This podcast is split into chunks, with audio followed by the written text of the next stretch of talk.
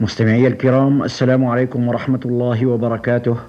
وبعد سهيل بن عمرو سيد من سادات قريش المرموقين وخطيب من خطباء العرب المفوهين وواحد من أهل الحل والعقد الذين لا يقطع دونهم أمر. كان سهيل حين صدع الرسول الكريم بدعوة الحق قد اكتمل واكتهل وقد كان جديرا بعقله الراجح ونظره الثاقب ان يجعلاه أول من يستجيب لدعوة نبي الهدى والرحمة. ولكن سهيلا لم يعرض عن الإسلام فحسب وإنما طفق يصد الناس عن سبيل الله بكل وسيلة ويصب على السابقين إلى الإسلام صوت عذابه ليفتنهم عن دينهم ويردهم إلى الشرك. لكن سهيل بن عمرو ما لبث أن فوجئ بخبر وقع عليه وقع الصاعقة وذلك حين نمي إليه أن ابنه عبد الله وبنته أم كلثوم قد تبعا محمدا وفرا بدينهما إلى أرض الحبشة تخلصا من أذاه وأذى قريش. ثم شاء الله أن تصل الأخبار كاذبة إلى مهاجري الحبشة بأن قريشا قد أسلمت وأن المسلمين باتوا يعيشون بين أهلهم بسلام فعاد فريق منهم إلى مكة وكان في جملة العائدين عبد الله بن سهيل. لم تكد أقدام عبد الله تطأ أرض مكة حتى أخذه أبوه وكبله بالقيود وألقى به في مكان مظلم من بيته وجعل يفتن في تعذيبه ويلج في إيذائه حتى أظهر الفتى ارتداده عن دين محمد وأعلن رجوعه إلى ملة آبائه وأجداده. فسري عن سهيل بن عمرو وقرت عينه وشعر بنشوة النصر على محمد. ثم ما لبث أن عزم المشركون على منازلة رسول الله في بدر فخرج معهم سهيل بن عمرو مصحوبا بابنه عبد الله متشوقا لأن يرى فتاه يشهر السيف في وجه محمد بعد أن كان إلى عهد قريب واحدا من أتباعه. ولكن الاقدار كانت تخبئ لسهيل ما لم يكن يقع له في حساب إذ ما كاد يلتقي الجمعان على أرض بدر حتى فر الفتى المسلم المؤمن إلى صفوف المسلمين ووضع نفسه تحت راية رسول الله صلى الله عليه وسلم وامتشق حسامه ليقاتل به أباه ومن معه من أعداء الله.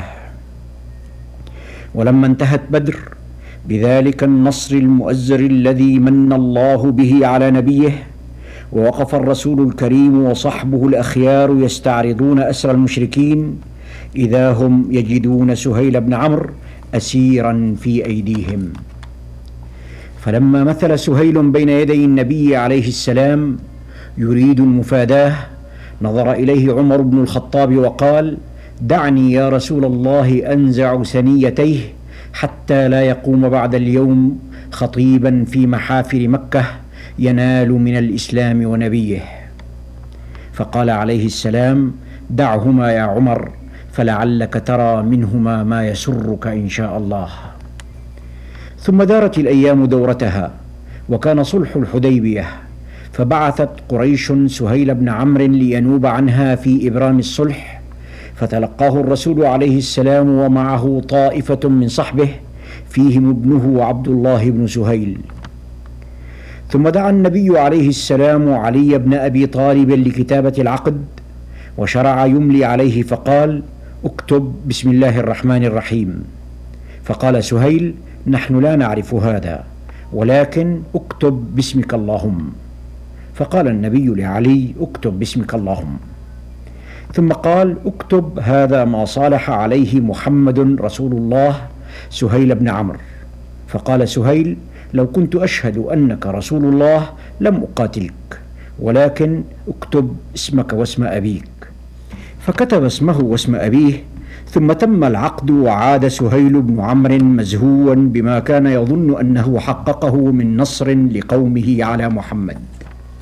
ثم دارت الأيام دورتها كرة أخرى وإذا بقريش تهزم هزيمتها الساحقة من غير حرب وإذا رسول الله صلى الله عليه وسلم يدخل مكة فاتحا وإذا المنادي ينادي يا أهل مكة من دخل بيته فهو آمن. ومن دخل المسجد الحرام فهو آمن ومن دخل بيت أبي سفيان فهو آمن. فما إن سمع سهيل النداء حتى دب في قلبه الذعر وأغلق على نفسه باب بيته وسقط في يده. فلنترك الكلام لسهيل بن عمرو ليحدثنا عن هذه اللحظات الحاسمات في حياته قال سهيل. لما دخل رسول الله صلى الله عليه وسلم مكة اقتحمت بيتي وأغلقت علي بابي وأرسلت في طلب ابني عبد الله وأنا أستحي أن تقع عيني على عينه لما كنت أسرفت في تعذيبه على الإسلام. فلما دخل علي قلت له اطلب لي جوارا من محمد فإني لا آمن أن أقتل. فذهب عبد الله إلى النبي وقال أبي أتؤمنه يا رسول الله جعلت فداك؟ قال نعم هو آمن بأمان الله فليظهر. ثم التفت إلى أصحابه وقال من لقي منكم سهيلا فلا يسئ لقاءه فلعمري إن سهيلا له عقل وشرف وما مثل سهيل يجهل الإسلام ولكن قدر فكان. أسلم سهيل بن عمرو بعد ذلك إسلاما ملك عليه قلبه ولبه وأحب الرسول الكريم حبا أحله في السويداء من فؤاده.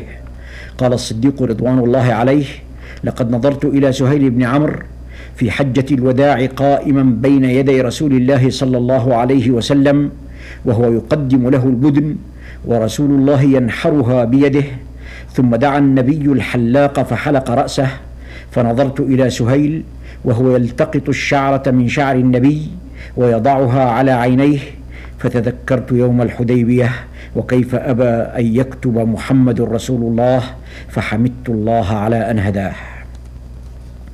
عكف سهيل منذ أسلم على ما يقربه من الله وينفعه في أخراه فلم يكن بين من أسلموا بعد الفتح من هو أكثر منه صلاة ولا صوما ولا صدقة ولا رقة قلب ولا كثرة بكاء من خشية الله. ثم إنه جعل كل يوم يمضي إلى معاذ بن جبل حتى يقرئه شيئا من القرآن.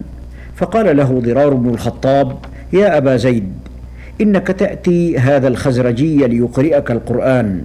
أفلا جئت إلى رجل من قومك من قريش؟ فقال يا ضرار إن هذا الذي تقوله أثر من آثار الجاهلية وهو الذي صنع بنا ما صنع حتى سبقنا إلى كل خير. وإن الإسلام أذهب عنا عصبية الجاهلية ورفع أقواما لم يكن لهم ذكر.